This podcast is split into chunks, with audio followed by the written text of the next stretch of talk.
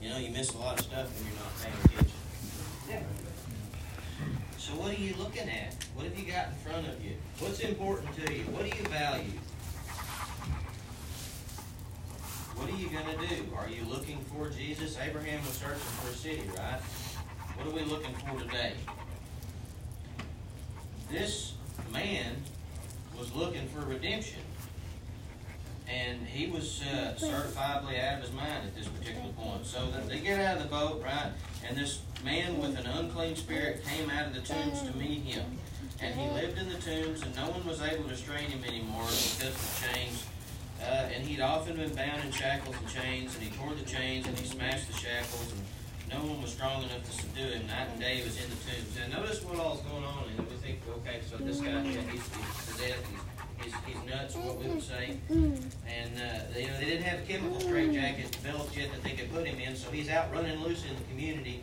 But the the interesting thing to me in this was is that they, these people hadn't turned his, their back on him. They tried to help him, uh, or you know maybe they tried to protect themselves from it, whatever parameter you want to put that in. But they tried to bind him. They tried to uh, subdue him and they were unable to. But his reaction to everything that this society had tried to do for him, right, resulted in him laying up at night, not being able to sleep, cutting himself with stones. And so what we find today is, is if we try to address our problems in the, the way that the world addresses it, what are we going to do? We're just going to make it worse. That's what happens you don't do things God's way. Now, I'm trying to get to the point because that perfect message, brother, is 30 minutes. If it's shorter than that, uh, people don't feel like they suffered enough, and if it's longer than that, they actually did suffer. So that perfect message is 30 minutes. Make up your mind what you're going to do before it's happened.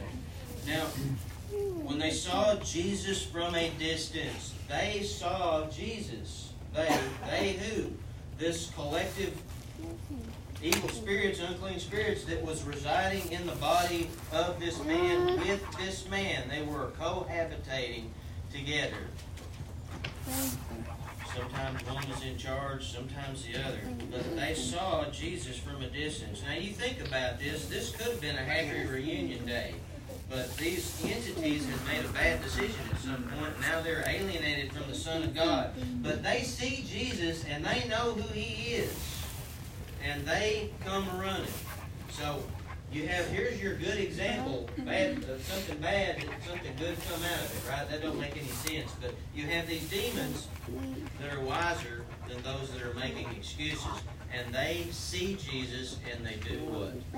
They run to him because they know who he is. They see mm-hmm. Jesus for who he was. And he comes out, we know he was like a root out of dry ground, right? do you really know what that looks like? It looks, uh, forgive me, pathetic.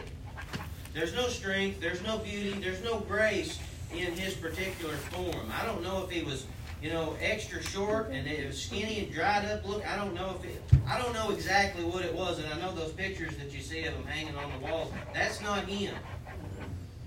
What he looked like, but he was not impressive to look at. That was the point of that scripture.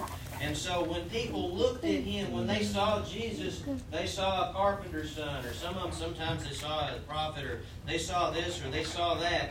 But these entities that knew the truth saw him for what he was the Son of the living God, the Messiah that was going to take the creation back from them. And so what did they do? They knelt before him and they cried. You remember where it was that Peter was changed, was beginning to be changed? He was in that boat, right? And he was on his knees. And what did he do? He cried out, Lord, depart from me, I'm a sinful man. He saw Jesus for who he was. And that perfect message in 30 minutes is going to change everybody's life. Well, that's that's that's what we see. What is your name? My name is Legions, because there was many of us. He mm-hmm. said he asked them, what, what are you, you know, what are you gonna do? Son of the Most High, I beg you do not torment me. So they recognized his power, they recognized his authority. They submitted themselves to him for what it was worth at this particular time, on the judgment it was that they had done.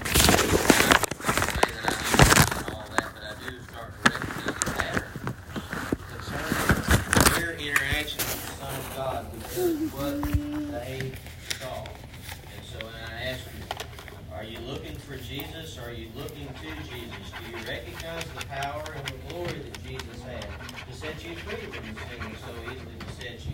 Do you recognize the power and the glory that Jesus will have one day after it is that he has brought many sons to glory?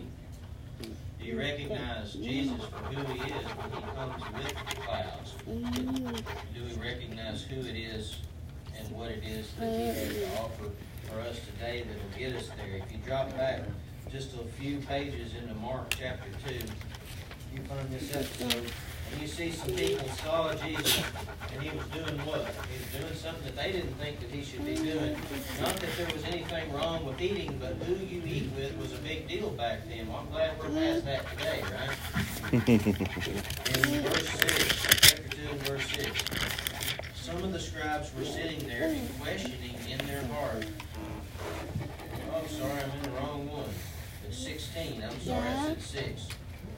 The same crowd that one the one I wanted right now. Uh, so when the scribes who were Pharisees saw that Jesus was eating with sinners and tax collectors, they asked his disciples, Well, why does he eat with tax collectors and sinners? So Jesus overheard this. I guess he's maybe acting like he's not listening, but you know, he hears everything. And so he told them, he said, uh, you know, it's sick that need help. Those are who needs a physician. He said, those that are well, those that are well don't need a physician, right? He said, I have called not come the righteous, but sinners. And of course, this was a shot, but it was a shot of love to get them to understand that what you're looking, you don't understand what you're looking at. What we think we see today is not reality. What reality is what is in God's mind, whether it's in the present, our present, our past, or our future. When God looks across time, right, He looks across the board. And we are reckoned through Christ to be righteous, even though we're not, even though our righteousness is as filthy rags, right? But we can't focus on our limitations. What we need to do is focus on the ability that God has given us to overcome sin in our life, for me to help you and you to help me, and us to strategically place ourselves, even if we have to make a real plan to do it. You know, our plan we go and we preach, right? That's that's our that's our program, right? That's a great program. I love that. But you know, we might actually need to make some sort of concerted effort to put ourselves in a position where people recognize who we are because they can see Jesus in us. And when we're in trouble, then they come to us for help. Amen. Does that make sense? Mm-hmm. We talked about uh, Absalom on the porch a little bit last night. I working with him. You know, what did he do? He put himself in the position where people that were coming to the king would come to him first. He strategically placed himself in a position where he could help the people. Right? And we know his intentions were not honorable concerning that, but he developed a plan. What's the point? Well, you know, the children of, of uh, of mammon, I'm caught between translations, are wiser than the children of light. That's not just the deal with money. That's got to do with, with I say, manipulating people and that. And that, and I, I'm not trying to promote that, but I just recognize the fact that he had a plan, and he put it into motion. You think about the uh, the parable of the unjust steward, the guy that got caught robbing from his boss, and in the end he was because of his shrewdness. How does that work in reality? I mean, is that is that? Do You ever stay up at night wondering what you know? How, how does this work? That, that one doesn't seem to make any sense to me. The Lord commended the unjust steward because of his shrewdness, right? Well, he had a plan. He took a plan and he put it into action. He believed what he said that he believed. He thought, I can save my skin if I do this. He formulated the plan, he put it into action. And he was rewarded for his diligence concerning that. So, sorry, where are we at here? We need to seek a position. If, if we don't have ourselves in the position, if people can't see us for who we say that we are, nobody's going to ask us for help. If nobody asks us for help, the, you know, the churches continue to dwindle in number and that sort of thing. We're not doing our job. Amen. We're not believing what it is that we say we are, and we're making excuses for it. Rather than seeing Jesus for who he is and doing what it is that we've been called to do. Not just as individuals, but as a body. You see, the, the whole thing about this, this church situation is being a corporate event is, is that there is. There's strength in numbers. You, I don't have to do. You don't have to do all the work. You're supposed to administer it. This body has a work that has been called to do, and it takes leadership, and it takes commitment, and it, it takes work by grace through faith. And God said, "You can do this because I'm going to be with you." And He says, "By the way, I'm not going to leave you as orphans, right? Says, I'm not going to leave you halfway through. I will be with you every step of the way until the end of the age. And then you're going to be with me. So maybe just a small semantic difference. I just added that in as you know. But do we see Jesus? Now, where does this break down in our daily lives, right? Well, I mean, okay, where does the rubber hit the road? Where does a philosophy come into a lifestyle that honors God? Well, in the decisions that we make. And it's not just, you know, it's everything. Let me give you a really stupid example of some place where I don't see Jesus. I don't see Jesus. You know, I, I like to farm, right? That's, that's my passion. You know, and, and I had that almost, you know, exclusively to myself, and I guess I'm okay with that. But I still like to talk about it. So I don't see Jesus in commercial fertilizer. Am I nuts?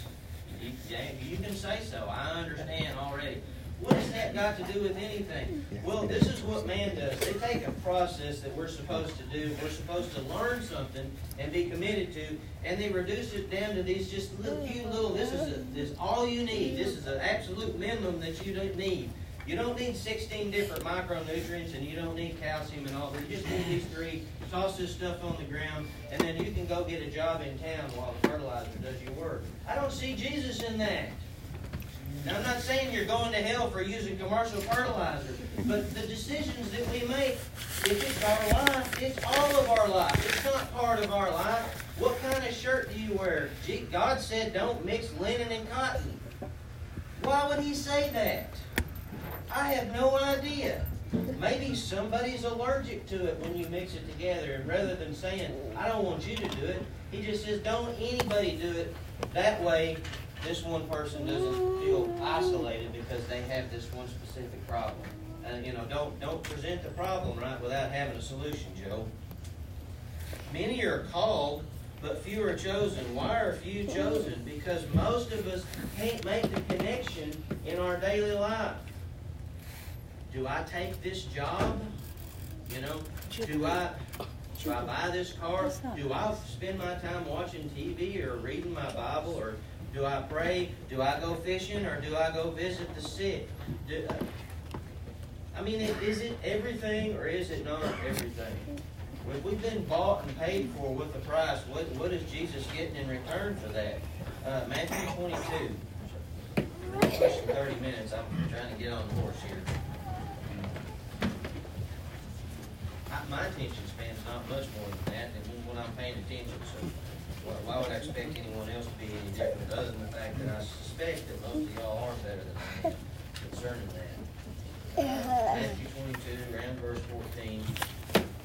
You have the same basic situation. I don't know if it's a rehash of what Jesus had said earlier in uh, that we went over in Luke, or if it's the same same one or not. But you had people that were making excuses about it, about uh, why it was that they weren't doing what they were asked to do. Let's start in verse five. But one paid no attention. Okay, verse four. They come to the wedding feast. Come to the banquet. It's ready. But they paid no attention, and they went away, one to his farm, one to his business. And while the rest seized the servants and he mistreated them, and they killed them. So the king was enraged, and he sent out his troops to kill those murderers and burn down their city. While the food's getting cold on the table, what is the king doing? You ever wonder why it is that we seems like that we're just, you know, marking time, we're not marking anywhere? The banquet's prepared, everything is ready, and what does he do? He says, Stop what you're doing. You guys put on your gear, you go take care of this and burn their city. And then you come back. Kind of reminds me of leave your gift on the altar if you remember that your brother's got aught against you. Not if you remember that you got aught against your brother. Hmm. Because, you know, that one probably ought to work both ways. you can't serve God with a, with that awe anyway, because it's a distraction. It's just another excuse when it comes right down to it. So and so did this, so and so did that. Well, where's the love in this? You know, love doesn't keep score, right? I have a hard time remembering that. Uh, so the banquet's ready, and, and, and those who were invited are not worthy. Why were they not worthy? Because they didn't seize the grace that was given them and live by faith and live by their faithfulness. You know, talk about uh, the Old Testament this, Old Testament that. Oh, we don't live underneath that. What about by faith Moses? You remember that statement? By faith Moses in the Hall of Fame of faith there in Hebrews chapter 11. When did Moses act by faith? Well, just about everything we've got recorded except for uh, you know, circumcising his children and striking the rock. All that was out of faith, was it not? Yeah. When he left Egypt, it was out of faith. Yeah. Faith that God was going to take care of him somehow or another. When he went back to Egypt, faith that he was going to do, God would be with him to the end, and he would accomplish the work that he'd been given. Yeah. So, and you go on, on, and the king came in to see the guests, and he saw that someone wasn't dressed right. Well, thank you know, thank God we're past that today too, right? We worship the Lord in the beauty of holiness. What the song says. What does that mean? What does that mean? How can you? How can I worship the Lord in beauty of holiness? Well, is it an attitude, or is it something that you put on? I think the is more effective, right? So it is that he says that, uh, that I don't want this guy here. He said, throw him out. And the point of that was in verse 14 is that there were a lot of people invited, but there were only a few chosen. So which ones were chosen? The ones that saw Jesus. Jeremiah got up in the morning after Jerusalem was destroyed, and he looked in the sun, sunrise and he saw Jesus, and he said, Great is thy faithfulness. Uh, Amen. You know, when they celebrated the Feast of Purim after the deliverance of the Jews from, uh, from Haman, they saw Jesus in the deliverance. Peter and Paul saw Jesus. Stephen saw Jesus. Uh, we saw Jesus, you know, at Lazarus' resuscitation, did you see Jesus at James's execution? Is that God's will? Some of that stuff I'm not sure on. We see God on the day of visitation. Do we see Jesus bringing many sons to glory? Do we see God see Jesus in the sunrise and do we thank Him at the end of the day for a quietness and see Him in the sunset? Do we see him in our society? Do we see him in the things we practice? Do we see him in video games? Do we see him in motorcycles? Do we see him in whatever it is that we put our hands on when we put our hands on? And the key to understanding that is, is that there are so much things in our lives and in our society that has no real value Jesus that we spend a lot of our times on. And what does Jesus see that as? It's just another excuse. But the devils believe and do what? They tremble. So do we see Jesus? Do others see? Do you see Jesus in your church, or is it just a place that you go on Sunday? Do you see Jesus in your brethren? Do they see Jesus in you? Looking to Jesus, Hebrews chapter 12. Do we see? Do we see Him? And if we don't see Him, is it because we're not looking for Him? Sometimes not too. I don't. We've been going through Mark and tonight, and uh, it's just horrific. You get down to the towards the end, and you see the strength, and you see the glory, and you see the see the beauty and you see how it was that it was so violently reacted against. Why it was that they hated him without a cause. Like David said that there was more than the hairs of my head. That uh, and they didn't have any reason, and he didn't do anything wrong, and he never gave them a legitimate excuse to convict him of sin, and he never had the guile in his mouth even though he was mistreated. And you want to talk about being in awe, I'm thinking, why didn't I feel this way 20 years ago? Because I didn't see Jesus for who he was. Maybe there's a touch of hypocrite in there from time to time, Brother, Rob. Uh, not that that was what I was seeking to accomplish, but through my own lack of diligence, you find myself putting focusing my energy and my time on things that, that doesn't have anything to do with Jesus. Okay? So, do we see Jesus? And uh, chapter Hebrews chapter 12, he says, since we've got such a large cloud of witnesses, there's people that have seen him throughout all ages. You know, from the casting down of the world, right? From the time that it was thrown down, the office of the Son of Messiah was created, and Jesus was initiated into it. He was he was a dead man from the time that sin entered the world, and I, am not sure, you know, if that was pre-Adam or, or I, I, don't, you know, I don't have all those answers, but I know that he was already initiated at that time. And when those demons saw him, they knew him for what he was. They saw him as as reality was, not, not the way men do. So he said, seeing we have such a cloud of witnesses surrounding us, let us lay aside every hindrance and every sin that so easily ensnares us, and let us run with endurance the race that lies before us, keeping our eyes on Jesus, the author and the finisher or the source and the, and the maturer of our faith. And for the joy that lay before him, he endured the cross, despising the shame, and he sat down at the right hand of God. And we see Jesus, we see others see us in him. Where does Jesus really rank on our priority list? Does he come in somewhere between our jobs and our hobbies? Does he come in just below our recreational desires? Does he come in just above or just below our own family? Or is he Lord? Of course, this is questions that we need to ask ourselves. You know, and then it's, it's confusing because you have wickedness that's doing the right thing, and then you have God's people that aren't doing the right thing. So what is what's left to do? Well, you search the scriptures, right? But that's not sufficient on its own. He told the Jews, "You are searching the scriptures." You know, when you think about that, we think about I'm thinking about the Great Commission out loud here. Mm-hmm. And then he said, "Go into all, all these nations." He's not talking about physically, as far as that goes. And yes, sometimes it does involve going, but you understand that he told the, the, he said, you guys have encircled, encompassed, right? That means circled, right? You circled the globe to make one proselyte. And what happens when you get done with it? They were already circling the globe. The, the focus on what it was that he told them uh, or us in Matthew 28 is, don't leave anybody out. This guy might be crazy, but there's someone in, and I'm, you know, I, I don't. what are you going to do when a crazy man runs at you, right? That guy needed Jesus. And you see what happened after it was that he met the Lord. Now he's sitting in his right mind and he's clothed. He's not screaming. He's not cutting himself. Nobody's got tie him down anymore saw Jesus for who he was.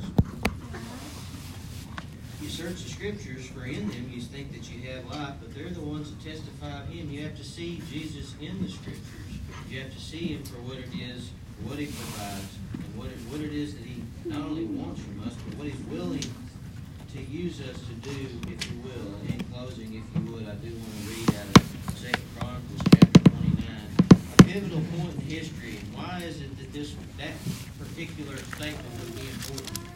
Because you will never be the same when you leave here today. Mm-hmm. You're going to be better or you're going to be worse. But you're not going to be the same.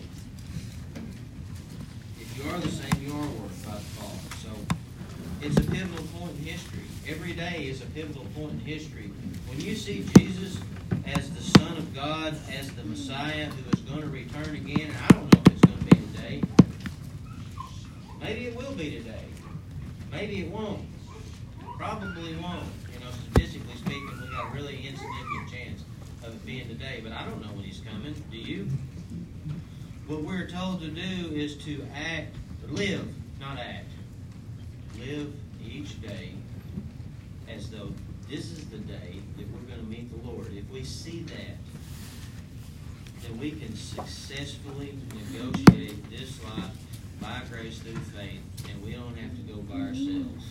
We can bring others with us.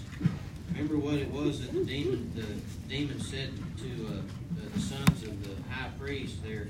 He said, "I know Jesus, I know Paul, but who are you?" Second Chronicles, I'm sorry, it's First Chronicles chapter 29. David is getting ready to turn over the keys of the kingdom to his son, but he addresses the nation of Israel for the last time, he says, uh, King David said, verse 1, he said, All the assembly, my son Solomon, who God has chosen, right? That's important. God chose Jesus. We, it's not something that anyone but him could have appointed. He's young and inexperienced, but the task is great that's before him.